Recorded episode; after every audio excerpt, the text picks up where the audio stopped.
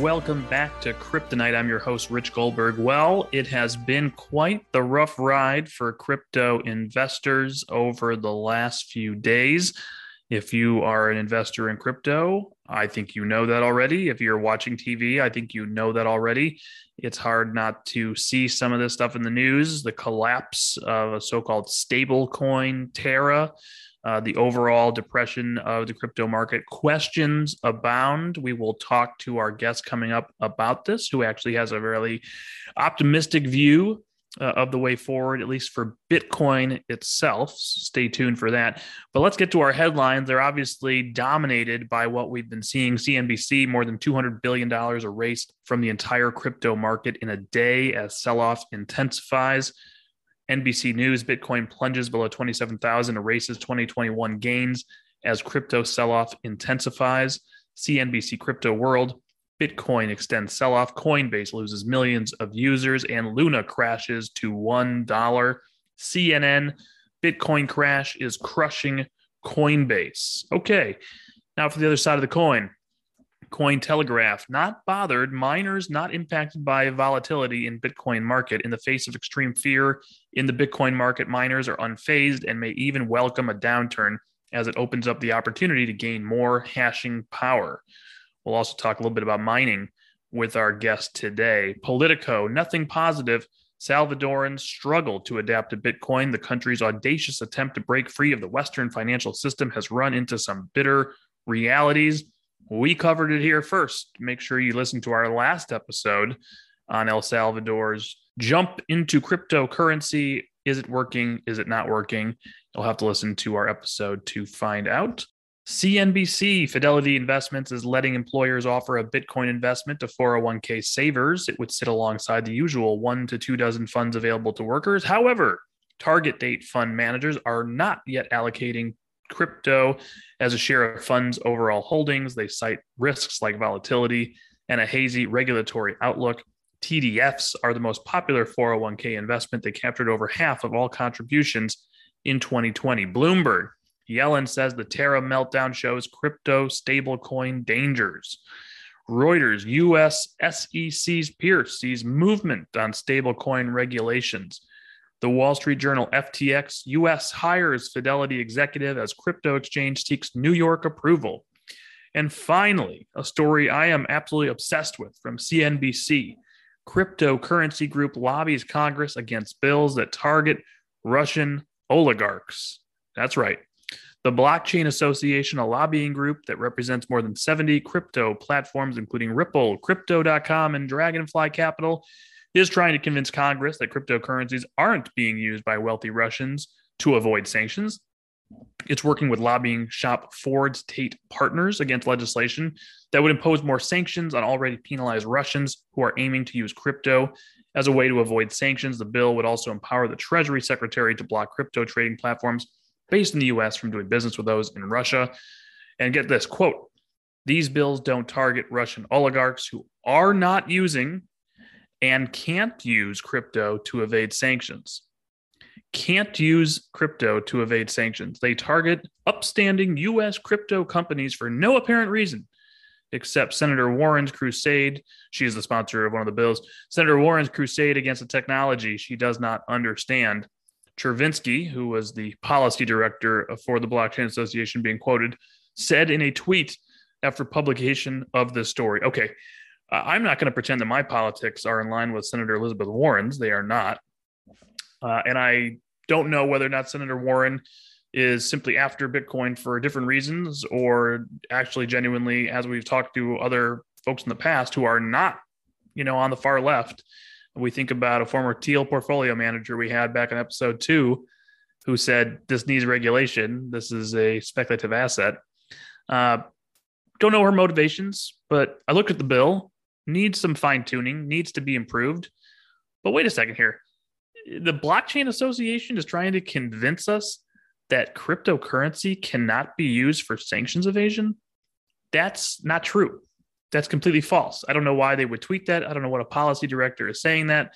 There's ample evidence of it being used for sanctions evasion. We know it can be used. We've talked to guests in the past on this show about its use. We even had a dedicated one just on oligarchs and Russia and Putin potentially using it for sanctions evasion. The Treasury Department has issued warnings to companies for not facilitating sanctions evasion on their crypto platforms.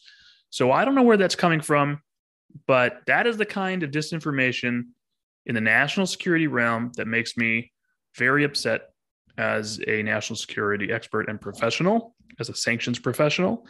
And I would challenge the Blockchain Association if they want to come on the show, I'll have them on. But this needs to be taken back. And frankly, I am not looking to target crypto personally in any way that's different than others. But if there is a national security threat and we treat banks a certain way, then why wouldn't we treat crypto platforms a certain way? Okay, I'm off my soapbox for a moment. That that one really got my goad. You can look at my bio to understand why. But let's get to our guest, who I know is doing a lot of interesting, exciting things, entrepreneurial in the space of Bitcoin. He is not going to have a doom and gloom look on what is happening right now. Alex Leishman is the co founder and chief executive officer at River Financial. Mr. Leishman brings his deep expertise in software engineering, information security, and Bitcoin to River, where he oversees investor relations, corporate strategy, and engineering. Prior to co founding River Financial, Alex most recently served on the investment engineering teams at Polychain Capital and Polychain Labs, focusing on Bitcoin related venture investments. Mr. Leishman has previously served as an engineer at Airbnb security team, a management consultant for Deloitte, and first got deeply involved in the Bitcoin industry as an early engineer at MaiCoin, Taiwan's largest digital asset exchange. Mr. Leishman holds a degree in aerospace engineering from the University of Maryland and a master's in computer science from Stanford, where he helped teach the first Bitcoin class uh, with a professor there. Alex, thanks for joining Kryptonite. It's great to be here. All right, let's let's start from the top, the very beginning. What is River Financial? So our goal at River is to build the Bitcoin bank of the world. Basically, what we offer is Bitcoin financial products that help you establish and grow your Bitcoin wealth. Uh, today, our product suite includes Bitcoin brokerage, custody, and mining. Uh, we're known for our very high quality service and we have a private client tier of our of our services that we offer that's very white glove for our vip ultra high net worth clients. So i you know i go to the website and i was sort of like okay are you wealth management? Are you an investment advisor? Are you a bank? Are you all of the above? How do you sort of live in the defi world? What's what's your counterparts? How do you compare yourself? I think all of those sort of more traditional financial terms you know, in some way relates to us. We're not legally a, a bank with a bank charter or anything like that. We're a Bitcoin financial institution, internet native. Uh, we help people custody, buy, and mine Bitcoin we don't give financial advice, but we are all very experienced and have been deep in the Bitcoin industry for, for many years. Myself, I've been working in Bitcoin basically all my career. You know, our, our vision is that, you know, Bitcoin is on a trajectory to become the reserve currency of the world. It's fundamentally changing what financial institutions are going to look like. And we're building, you know, a new, a new financial institution around that trend. As it relates to DeFi, basically you know, I, I see the, the Bitcoin financial products of the future that help people generate Bitcoin cash flows, put their Bitcoin to work, do more with their Bitcoin, um, being built on all sorts of substrates, whether that's, you know, custodial, sort of centralized financial products, mining, Lightning Network powered financial products, and then also Bitcoin being wrapped across other blockchains and being put to work as we've seen uh, Bitcoin proliferate across you know the DeFi space with over one and a half percent, I think, of, of Bitcoin already wrapped. So I think that the, the world you know Bitcoin financial products in the future is is going to sort of be multi-substrate and it's important that we get smart about all this stuff. And maybe break that down for our listeners because because we sort of range in our our audience from 101 to um, they've, they've been heavy from from the late 2000s what does that look like as far as wrapping? What does that mean to be wrapped uh, when you say that you know percent and a half of bitcoin's already wrapped? You know i think most of your readers are, or listeners are probably familiar at this point with the concept of a token. You know there's always tokens on other blockchains um, some of them just get sort of created out of thin air, created by some new, you know, DeFi project, but you know, some of them are actually represent an asset uh, from outside of that blockchain. So, um, you know, one of these tokens is called Wrapped Bitcoin (WBTC). For every WBTC token, there is a Bitcoin in BitGo's custody. And the, the, the, purpose of this is to be able to take Bitcoin and, and put it on another blockchain and, and, and use that wealth effectively and, and, you know, use it in yield generating smart contracts and um, lending protocols and things like that. So actually sort of what's happened over the past years is you know you've seen these yield apps crop up you know um, earn yield on your bitcoin or earn yield in your crypto well, um, you know, where's that yield coming from? Well, there's actually a gr- group, like a number of funds and companies behind the scenes that take your crypto or your Bitcoin and and and put it to work to generate returns on it. Some of that is centralized trading and market making, but a big chunk of that is actually taking Bitcoin, wrapping it, and putting it into these DeFi protocols to try and earn, you know, earn yields on it, and then pass that back up. Sort of filters up through all the middlemen back to a depositor and you know BlockFi or Celsius or something like that. So that's basically kind of what's happening behind the scenes. So, what kind of clients do you attract? Who who are the people coming to you? Who's your target client in your mind? You know, we sort of have you know two. So um, for our private client services, you know, our bread and butter client is the, the VIP, the ultra high net worth person who you know has little to some you know bitcoin knowledge and really just wants a level of service and someone to make their life extremely easy and have a dedicated person who can answer all their questions and, and walk them through this intimidating admittedly n- new technology. Then then we have our sort of typical river client who just signs up for river.com and you know starts using the product.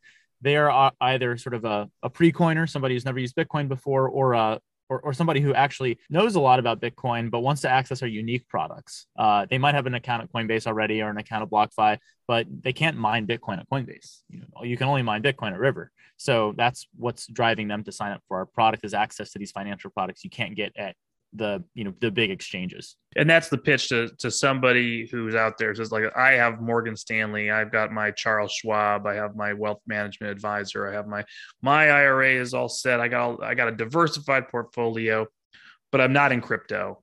So you want that person who's like you know what? I'm seeing it on tv there's a lot of hype on this. Uh somebody somebody saying we should i should have some part of my portfolio in this but i can't get it through my traditional bank my traditional advisor so I'm coming to you. That's the perfect person for our private client services. But for people who do already have Bitcoin, who want access to financial services, you know, on the cutting edge of Bitcoin, those people are also the perfect fit forever because, um, you know, like with our mining product, you can buy Bitcoin at Coinbase, but you can't mine Bitcoin at Coinbase. Um, so we're we're building on that cutting edge of, of financial products that help you do even more with your Bitcoin.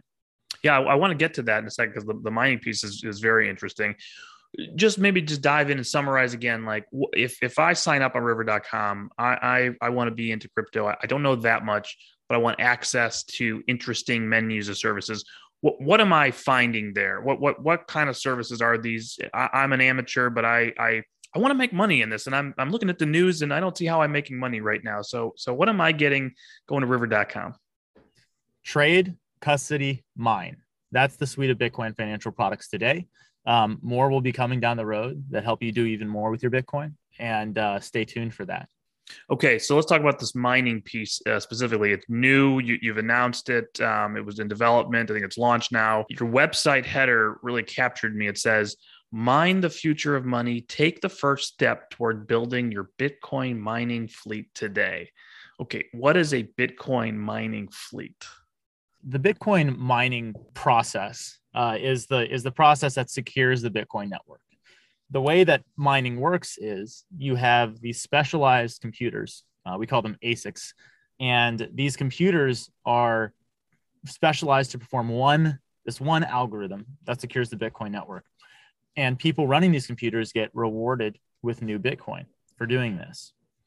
And so, you just kind of the old school way of mining is you buy machines, you have to go find power sources to plug these machines into. You can't just plug these things into, uh, you know, your mom's kitchen outlet. You know, these are sort of heavy duty things, and um, so and so you want somewhere with cheap energy to plug these in, uh, and, and, that's well ventilated because they get pretty hot. And then um, you need to go set up a mining pool account, and then you need to set up your own custody for the you know mining pool to sweep the new Bitcoin into your wallet. It, it was historically been a pretty complex thing you know you'd only do it if you're a you know in the weeds hobbyist. We've effectively abstracted away all of that complexity. And so in through river all you have to do is buy the machines from us. We we um, have you know high quality supply chains to acquire these machines for you. And we also manage all the hosting for you as well. So we plug it in and the the, the bitcoin that your bitcoin miners mine go directly to your river account. So effectively what you're buying is a bitcoin cash flow um, you get a Bitcoin cash flow from your machines coming into your account every day. You also own the underlying equipment. So that itself is an asset. And these mining machines can last anywhere from you know four to seven years. In fact, you know the the older models, um, one of them was called an S9. Um, those machines are selling for more today in dollar terms than they were brand new five years ago. So for many people, mining has been a very compelling investment, and um, we make it about as easy as humanly possible. How much does one of these things cost? And is it sort of like you're you're pooling people together? You can have like a part of a mine, you know, along with somebody else, or do you, is it only one person per mine? Or the way it works is, um, you know, you buy in increments of one physical machine. It's a it's just a physical miner. Um, so you buy in increments of one. So you can buy one, you can buy a hundred, you can buy five hundred. Um, the price changes with the market um, with the Bitcoin market. So right now prices are around eight to nine thousand dollars for a top of the line. The model is called an S19J Pro. One of those mines around, you know, 0.015 Bitcoin a month, and it costs around $160 a month in hosting costs. Basically, the way we the way it's structured is you buy the machine, and then we charge you a, a kilowatt hour all in energy cost. Um, and however much energy your machine uses um, is what your bill monthly is. So you know it's a historically been pretty profitable investment. Um, it, of course, it depends on the Bitcoin price. It also depends on the difficulty of the Bitcoin network. The more people who are mining, the more difficult it becomes to mine a Bitcoin. And um, and the way we do it is, you know, we take all of our clients' machines, we we, we point them to a, a high quality mining pool, but we we do all the accounting to make sure that you you get exactly the amount of Bitcoin that your machine you know mined um, because each machine actually has some variance some machines are slightly faster than others um, and we, we we give you exactly what your machine earned and I imagine that you've done the calculations. That I, I haven't uh, math uh, over a podcast is probably not my strong suit, but uh, based on the return you you, you mentioned and the price uh, per machine, there's a certain point that you predict at least break even, and then you're and then it's all sort of profit from there. Or Exactly. It's pretty easy to do the math and like, you know, what are the economics today at today's Bitcoin price? Um, and you know, clients are are still in the money. You know, the Bitcoin would have to fall pretty pretty far for our, our customers to not even be mining profitably day to day.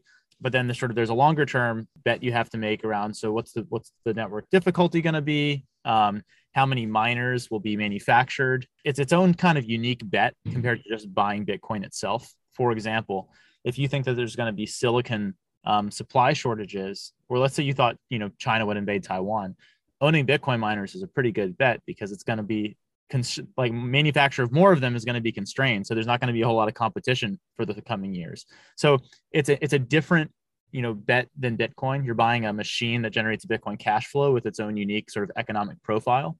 And um, many of our clients view it as a diversification. And uh, you know, some customers look at it more in Bitcoin denominated returns. Some customers look at it more in so what are the dollar denominated returns. And if you're holding the equipment, you're operating the equipment. If I say I want to leave River, I, you know, I just don't want to keep mine this year, but I want to keep my S nineteen hundred, whatever it is. Uh, do you ship it to them? Do they get the machine to their house at that point, or how does that work? Yes. So you own the equipment. You do have a hosting agreement with us. So there is some contractual obligation with a hosting agreement. However, at the end of the day, it is your property. Um, and if you want a delivery of that, that's, that's something we would facilitate. Okay, so obviously you must be very deep on the whole policy regulatory framework of how states, local governments will be treating uh, mining farms, uh, as, as, they're calling them. Um, are are you sort of buying property for this? Is that part of your model, or do you have farms already? Are you going in with existing farms and just having lease space, or how does that all sort of work? So that, that's a great question. We actually do not run facilities ourselves. We partner with high quality what they're called co-location facilities companies that are, are specially built facilities for hosting bitcoin miners. These facilities are constructed near sort of the cheapest reliable power sources in the united states. So we only we only keep our clients miners in the us which is actually a very important um, thing for our customers because you know you may have seen some of the news recently there have been there were there were people mining in russia or kazakhstan and, and some other mining hosting providers had to basically, you know, liquidate their customers' machines because they were violating sanctions laws. Lots of issues there. So we only stick to high quality US facilities where we are comfortable with the legal, you know, framework. Then it's a state by state question. So Texas has been the friendliest to mining. So that's where the vast majority of our of our miners are. We tend to stick to states where where we feel pretty confident that they're going to be friendly um, to mining. Um, uh, from a regula- regulation perspective, you know, there there is some rumblings in New York State. Um, that's a current debate at the moment. We don't have any miners there. Um, we try and stick to sort of like Texas, Georgia, North Dakota, North Carolina, those kinds of places. Do people come to you in this debate? Because I, yeah, New York State was obviously it's in the news. The, the draft legislation. Don't know if it'll move or not. Um, you know, we had seen the new the new mayor uh, of New York City who had r- run as sort of a, a crypto guy saying, you know, I'm I'm for the blockchain, but against mining. You know, I'm for Bitcoin. I want to be the Bitcoin capital. I just don't want anybody to mine here now because of the environmental concerns and power uh, concerns, et cetera, that, that have been raised. Um, do you get involved in, in those kind of policy debates? Do people come to you say, "Hey, Alex, you know, what's your view on this? How do you respond to these these concerns and arguments?" Yeah, we we do get involved. So we we do do some you know regulatory affairs work uh, you know, behind the scenes trying to educate regulators, trying to educate politicians, and foster those relationships. it, it, frankly, it, it's very tough in the United States with 50 different state governments, and then the federal government, and then within the federal government, there's, you know, a dozen regulatory bodies that might make your life difficult, right? Um, so you can't really be everywhere. Um, there are industry groups that have cropped up to try and solve some of these issues, and we are active in those. You know, there are a number of people sort of jumping on the on the on the New York issue at the moment. Well, one of the industry groups that's formed has been the Mining Council. They're tr- attempting to sort of educate the the misinformation behind policies like this, and you know we'll see if they're effective. Um, what what is your like your two minute elevator speech when somebody says this is contributing to climate change, carbon footprint bigger than a country, uh, drain on on local grid, driving up prices, local communities, et cetera. What what do you say? You know, your your response to all those things that we've heard. These arguments are sort of constantly brought up. You know, the reality is that Christmas lights in the United States um, use more energy than the Bitcoin network. You know, during Christmas time. Philosophically, you know, we should be you know if a country does not want certain types of energy to be generated from from dirty sources address that right? Ban the energy. Don't ban the use of the energy because if we go down that rabbit hole, where does it end? Like, is Las Vegas a good use of energy? You know, are Christmas lights a good use of energy? This, this logical, you know, path just ends in sort of, sort of ridiculous conclusion. And so, you know, Bitcoin is fundamentally liberating, you know, millions of people around the world from economic sort of oppression. Um, it, there, there's a lot of good there, and society clearly very much values this network. Secondly, Bitcoin is actually very symbiotic with a healthy grid powered by renewable energies. Renewable energies have a lot of issues. Uh, you have to overbuild tons of renewable capacity. Bitcoin mining is the only thing in the world that is a energy purchaser of last resort. Um, you need an energy purchaser in, in excess power generation periods, which all which most renewable energy sources have, wind and solar specifically to to make these these power sources economically viable right? What you see with solar for example is you see peak production midday but peak power consumption is in the afternoon at like 6 p.m when the sun's not shining. So who's using this energy midday? Who's buying this energy and paying for you know this energy generation? Um, it's bitcoin miners.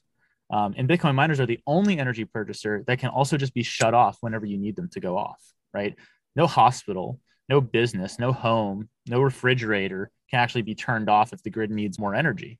Um, so, so Bitcoin miners are this great sort of buyer of energy that can also just be shut off when when more important things in the grid need it.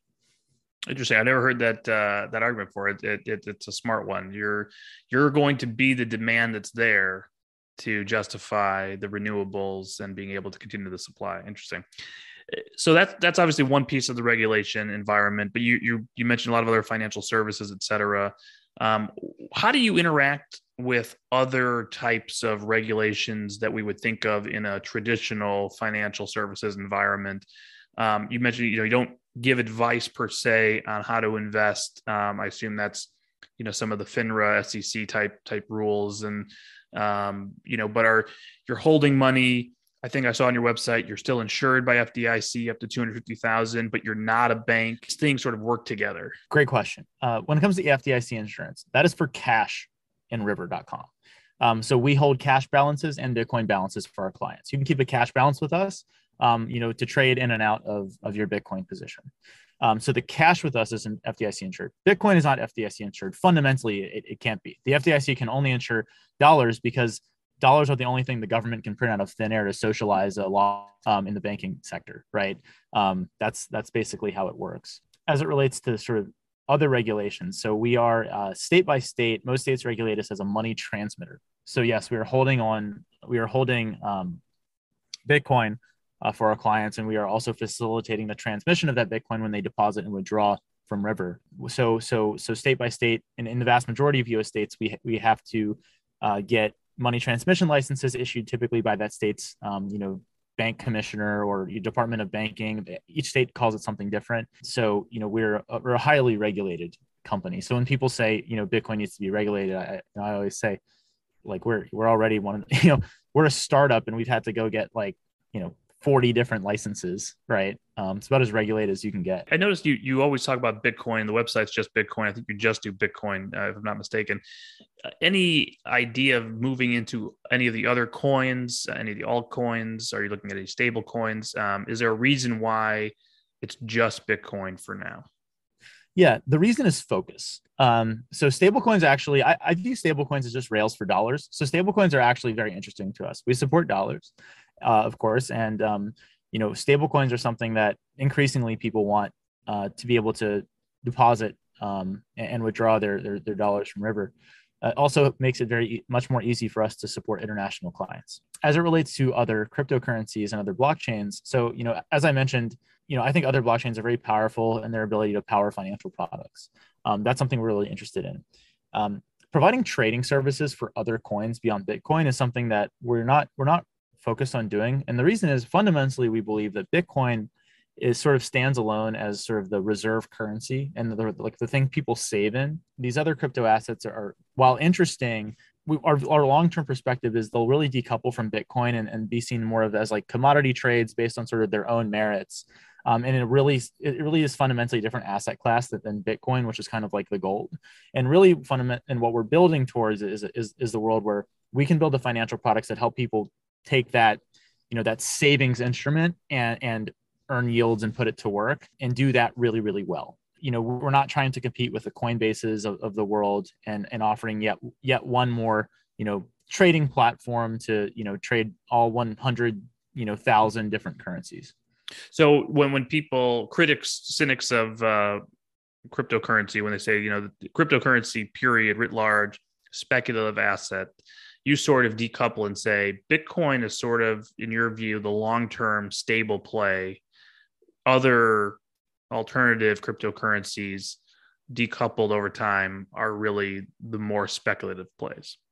Yes, yes. I mean, other cryptocurrencies I do think are more speculative. I think they'll also, I think they're like cryptocurrencies is too big now of a sort of of a of a thing to just treat it as a single asset class they do all generally trade together still, but I do think fundamentally we will see that change down the road. I think Bitcoin will sort of be its own thing, sort of like gold is, you know, compared to stocks. I think Bitcoin is a lot more like gold, and you know, Ethereum or something like that is a lot more like sort of like oil, right, or gas. And these smart contract blockchains, their their underlying tokens is more for the utility of you know powering those networks. Um, so I think they'll just have different like supply and demand dynamics, um, and and have just different reasons for owning them and the different types of trades that, that you'll make. So we just want to do Bitcoin and do Bitcoin better than anyone else. I see on your website one of the services you talk about is estate planning relevant to Bitcoin.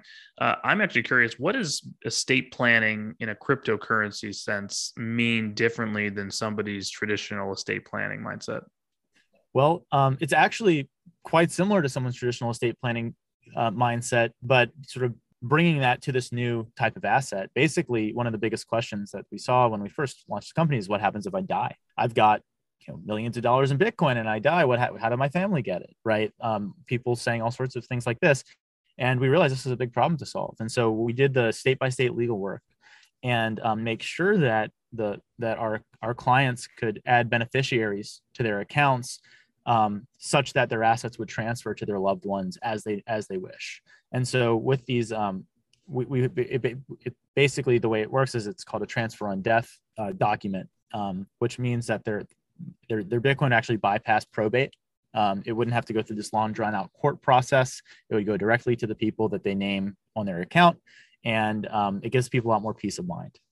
Are there states uh, today where if you didn't have that document, you know, you could just have like all your crypto just lost in space, potentially at least for a long time? Or, or is there legislation you're still sort of advocating or thinking about that would be helpful here?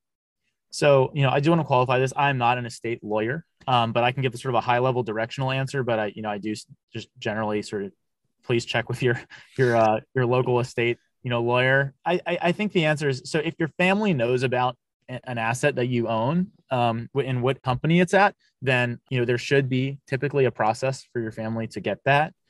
Now, if your family didn't know about it um, and it just sat there dormant and you died, there typically each state has some timeline time frame where the asset just gets handed over to the state and they just basically get to keep it. Typically there would be a process, but like I think in California, for example, if you didn't have sort of this transfer on death, you know, certificate, it would have to go through this public court process. So it actually become like public information and how much Bitcoin you had and, you know, take be months and months potentially before your family could access it it's interesting. Uh, I, I, do know about these issues. My, my, family has done. I think a lot of families probably have done this. The uh, unclaimed property that state treasurers usually run, where I mean, it sits for years and years and years before they actually turn it over to the state. And it's an insurance product. It's some bank account. It's some refund you didn't even know about.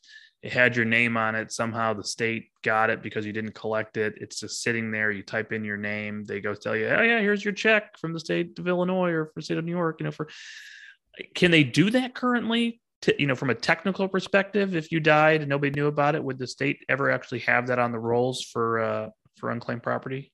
That's a good question, and I don't know the answer. I mean, we don't report like directly to some state government like every account that residents have. Um, but there are federal filing tax filings right? Um, so perhaps states would use that. You know frankly you know we're, we're three years old. Um, i think most of these states you know, you know require reporting something after like many years. And so you know it's it's not something we've honestly had to face a whole lot yet. Um, and i think some of the rules are still developing. I actually think there was just development recently in some big state sort of confirming that these these same rules apply to to, to cryptocurrencies that's interesting. All right, let's let's zoom out a bit. I think we, we've we've we've gone very deep into the rabbit holes, which I like, but uh, we'll zoom out a little bit. Bitcoin, obviously in the news right now, considerably down from its high. Uh, a lot of question marks if you're tuning on CNBC of what is the future of cryptocurrency right now with the tech downturn overall uh, and the market downturn. Uh, not the hedge, at least today, that that people thought maybe it would be against inflation, against energy prices, against um, general market downturn. If you had a client or a potential client saying, "Listen, I, I put my money in at sixty thousand, and now I'm looking at thirty thousand um, you know, what's the what's the long term play here? What's the argument to somebody who's scared right now, saying, "I I don't know about Bitcoin." You know, the thing I always say is, when in doubt, zoom out. Um, you know, have the fundamentals of your bet changed? Right? Has the world fundamentally changed? You know, against your hypothesis for buying Bitcoin? Right? Most people, um, you know, they made a bet on Bitcoin because they saw, you know, uh, you know, governments spending way too much money um, governments on a trajectory to destroy their currencies. Um, and, and Bitcoin is this sort of uh, apolitical, um, digitally scarce asset that capital will flow into over the coming decades. Um, you know, if you believe that's fundamentally changed, then um, you know you should consider selling. If you believe that trend is still very strongly on track, which I very much do, um, then then Bitcoin is is just on sale. Um, so it, it's a it's a huge buying opportunity. I you know, I bought my first Bitcoin, uh, you know, under a hundred dollars, and I've seen, I've been through many bear markets. I don't know anyone who's built a lot of wealth selling the dip. I don't know a single person who built their wealth doing that. Um, uh, you know, everyone I know who's built a lot of wealth in this industry is, has has doubled down um, when there's blood in the streets, and that that goes for investors and also builders, people building companies. Um, you know, the only way to make the billions of dollars in the bull market is to have spent the years before the bull market heads down building. Um, you don't just all of a sudden wake up one day in a bull market and make money. You have to build all of the the product and the infrastructure before it. And so, by definition, you know the people who build and focus in the bear markets are the ones who really come out ahead in the next market cycle. How do you see the impact of Bitcoin on the U.S. political landscape today? So interestingly, I I really think Bitcoin is becoming a major pillar um, in the political discussions in the United States. I think uh, over the coming decade or so, you know, Bitcoin is going to be a major factor in political races, and it's going to be an increasingly large topic of discussion as the U.S. financial situation continues to deteriorate. The sort of the U.S. government's financial situation. I think that some you know radical politicians, mostly on the left, will see Bitcoin as this thing that needs to be banned and, and outlawed. However, I think that you know the there's a large contingent of largely sort of the younger group of politicians um, in Congress who who see Bitcoin as and cryptocurrencies more broadly as as a, as a major sort of tailwind for the United States, this major opportunity for the United States to establish itself like once again as a leader in a new frontier. So, you know, some people say, and I think it's an interesting theory that, you know, it's going to be such a major uh, player in the political arena over the coming decades that it will actually go from uh, red versus blue to green versus orange. You, you know, a, a, as the financial situation in the United States becomes more and more sort of something we can't ignore, the, the money we use becomes really like a major you know part of the political debate. And as more and more people save in bitcoin that that really becomes a huge issue for them. We'll see. Uh, there are a lot of congressmen who are getting very smart about bitcoin and cryptocurrencies and it's been very impressive to see how fast they've picked things up. So the coming year should be interesting. And I know you were pretty vocally uh, outspoken on the Senate infrastructure bill uh, when it moved with what uh, was pretty much the first real regulation we've seen out of Congress. Why were you opposed to that uh, legislation? And maybe fast forward today, are you seeing any impacts uh, so far? Um, you know, the Senate infrastructure bill is a piece of legislation where it didn't di- directly impact our business a ton because, like I said, we're already pretty regulated. In fact, we're sort of in this place where if I wasn't sort of ideologically driven, I would almost be pushing for regulations because it helps keep my competitors away. But I'm very opposed to that. I'm very opposed to the regulatory capture approach, which actually some some larger companies I think are starting to try to push for in DC. They want these regulations because it makes it harder for startups to compete with them. But you know, this infrastructure bill it, it has a lot of adverse effects in just accelerating growth in this space. For example, you know, risking classifying mining pools as financial institutions. Now, every where every mining pool would have to KYC all of their customers. I mean, it's just a huge issue.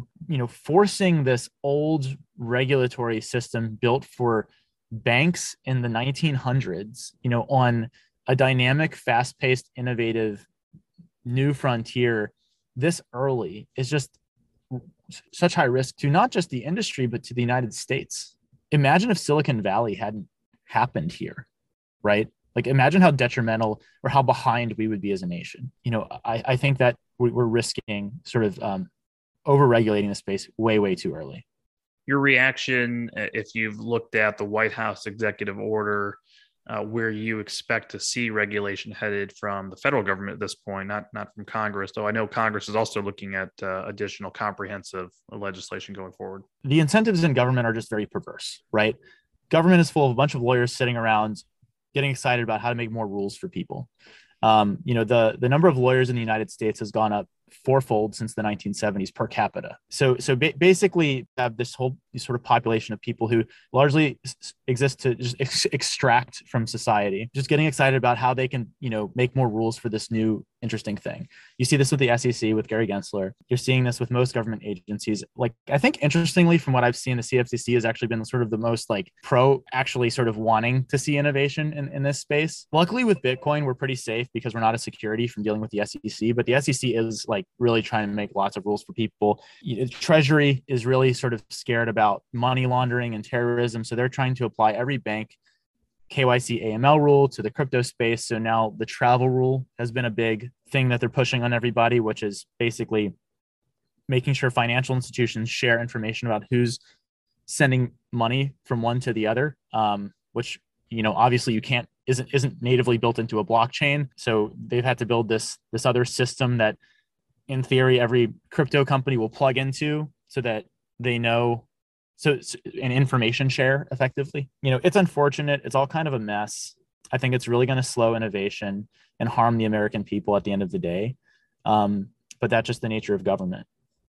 Lots of talk. We've talked about it uh, a, a, good deal in our past episodes the idea of a central bank digital currency if the federal reserve actually went forward with with obviously very early right now pilots and concept papers et cetera. But you know there are there's a there's a push. There's a group of people who really want to see this digital dollar uh, at some point. what happens to your model at that point if we have a digital dollar? Is is it good for you? Is it bad for you? Is it good for Bitcoin? Bad for Bitcoin? How, how does that work? Um, I actually think it's um, neutral for Bitcoin. I mean, just because there's a digital dollar doesn't stop the government from printing more of it. Um, it makes it even easier, right? A digital dollar actually does not challenge Bitcoin. Bitcoin's uh, innovation was its, its monetary properties, and, and, and those aren't changing. Digital dollar, depending on how it's implemented, um, you know, like we're already seeing this with stablecoins. I think stablecoins are tremendous innovation. Uh, it's basically a new dollar rail to route around ossified uh, financial infrastructure and regulatory and, and a fi- ossified regulatory system and allow dollars to flow freely all over the world. I think that's fundamentally good for America. And I think that any pro America politician would actually, um, this is how the world becomes dollarized. Dollars can now flow freely across boundaries and borders uh, with capital restrictions that typically that previously had capital restrictions. You can't stop a, a, a stable coin from, you know, going to somebody with a non-custodial wallet in Argentina. This is how you dollarize the world. This is actually great for the United States. Now, where it would get scary is if the Fed um, decides that they want to control that coin. They don't want to outsource this to private companies and allow private companies to do this. They want every American to have, you know, digital dollars with their account controlled by the federal government. You have a Fed wallet. It's you know basically. Yeah. Yeah, that implementation of a, of a, of a um, central bank digital currency would be absolutely disastrous to the rights of the American people. Um, it's only a matter of time at that point where when, before when you when you tweet the wrong thing, um, your account gets locked. They say, "Oh, you spent too much on non ESG purchases this week. Um, we're going to have to, you know, th- you can't buy this gun. You can't buy that uh, this this tank of gas. You know, it's only a matter of time before um, sort of the perverse sort of ESG, DE&I sort of like radical leftist stuff gets just gets um uh, forced and, and becomes the rules of, of, that of that currency, which would just be disastrous. But that's probably where China is going. I mean, we, we had this conversation with with Michael Greenwald, who's moved on now to uh, to AWS, working on on their cloud and digital asset thinking. It is scary. That is a scary prospect, especially in an authoritarian regime, but even in a, a democracy.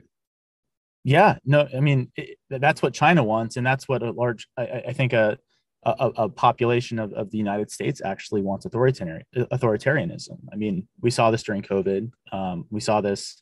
I mean, we see this time and time again. Um, they want a worldview forced on everybody, and this would allow them to do that finally, we're seeing crypto sanctions in the news uh, more and more. Obviously, with Russia, you mentioned uh, at, at, the beginning of our conversation some of the mining operations uh, in Russia uh, being swept up.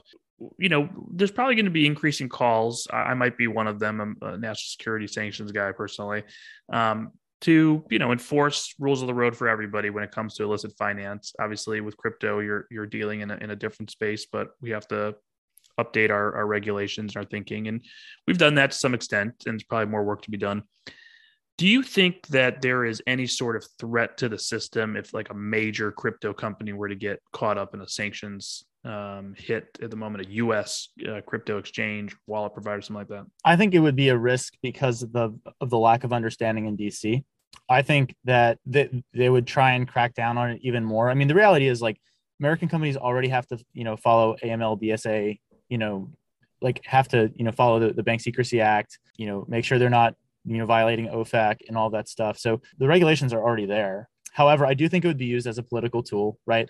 Like Wells Fargo can get slapped with a fact violation and, you know, get fined billions of dollars, but they don't, you know, try and ban the dollar, right? But I do think that they would try and use this to, um, to come after crypto. Um, but that said, I do fundamentally think that weaponizing our currency um, is actually fundamentally against the interest of the United States uh, because it makes the US dollar less useful and is actually just accelerating the demise of our own monetary system. But that's a separate conversation. A, a, separate podcast where you and I would debate that one, but uh, as, a sanctions weaponeer uh, for, for many years. Uh, listen, Alex, uh, we're going to go into a quick lightning round here and then let you go. What is the weirdest thing you've ever purchased using Bitcoin? Uh, barbecue wings in the middle of West Virginia. That counts. I like that. There's that sounds like a long story and a podcast in of itself. What's one thing you wish you could do in Bitcoin today, but is still not allowed? Buy things without paying capital gains taxes. What's one thing you've seen in the crypto world that gave you pause? Like, Yeah, that that probably does need to get regulated. You know, I, I think when that Ethereum developer sort of went to North Korea to try and like teach them about sort of like, you know, how to use Ethereum, you know, that, that was like, okay, like maybe that's a little too much. okay, we found the line. We found the line. Teaching the North Koreans. All right, that, that's good. Alex Leishman, River Financial, thank you so much for joining the podcast. Very enlightening and good luck. Thank you. And another great podcast in the books. Good luck to you all who are still in the money or out of the money or below the money or below a peg, however you want to look at it right now. Godspeed to everyone in the crypto world. We will continue to dive into these and many other issues ahead we are just scratching the surface here at Kryptonite. So I hope you understand that. I hope you understand what's going on. I hope you're improving your learning, education, knowledge base about cryptocurrency and digital assets. That's ultimately the goal here. We are on a journey together. I came in with some opinions. I'm forming new opinions. I have some opinions getting stronger, some are weakening. Uh, we'll see where it happens to go from here, but I'm glad you're with me on the journey. If you like our show, please help us get the word out. Subscribe on your favorite podcast app leave us a five star review, and most importantly, tell your friend because that's the best recommendation we can get. Until next time, I'm Rich Goldberg. This is Kryptonite.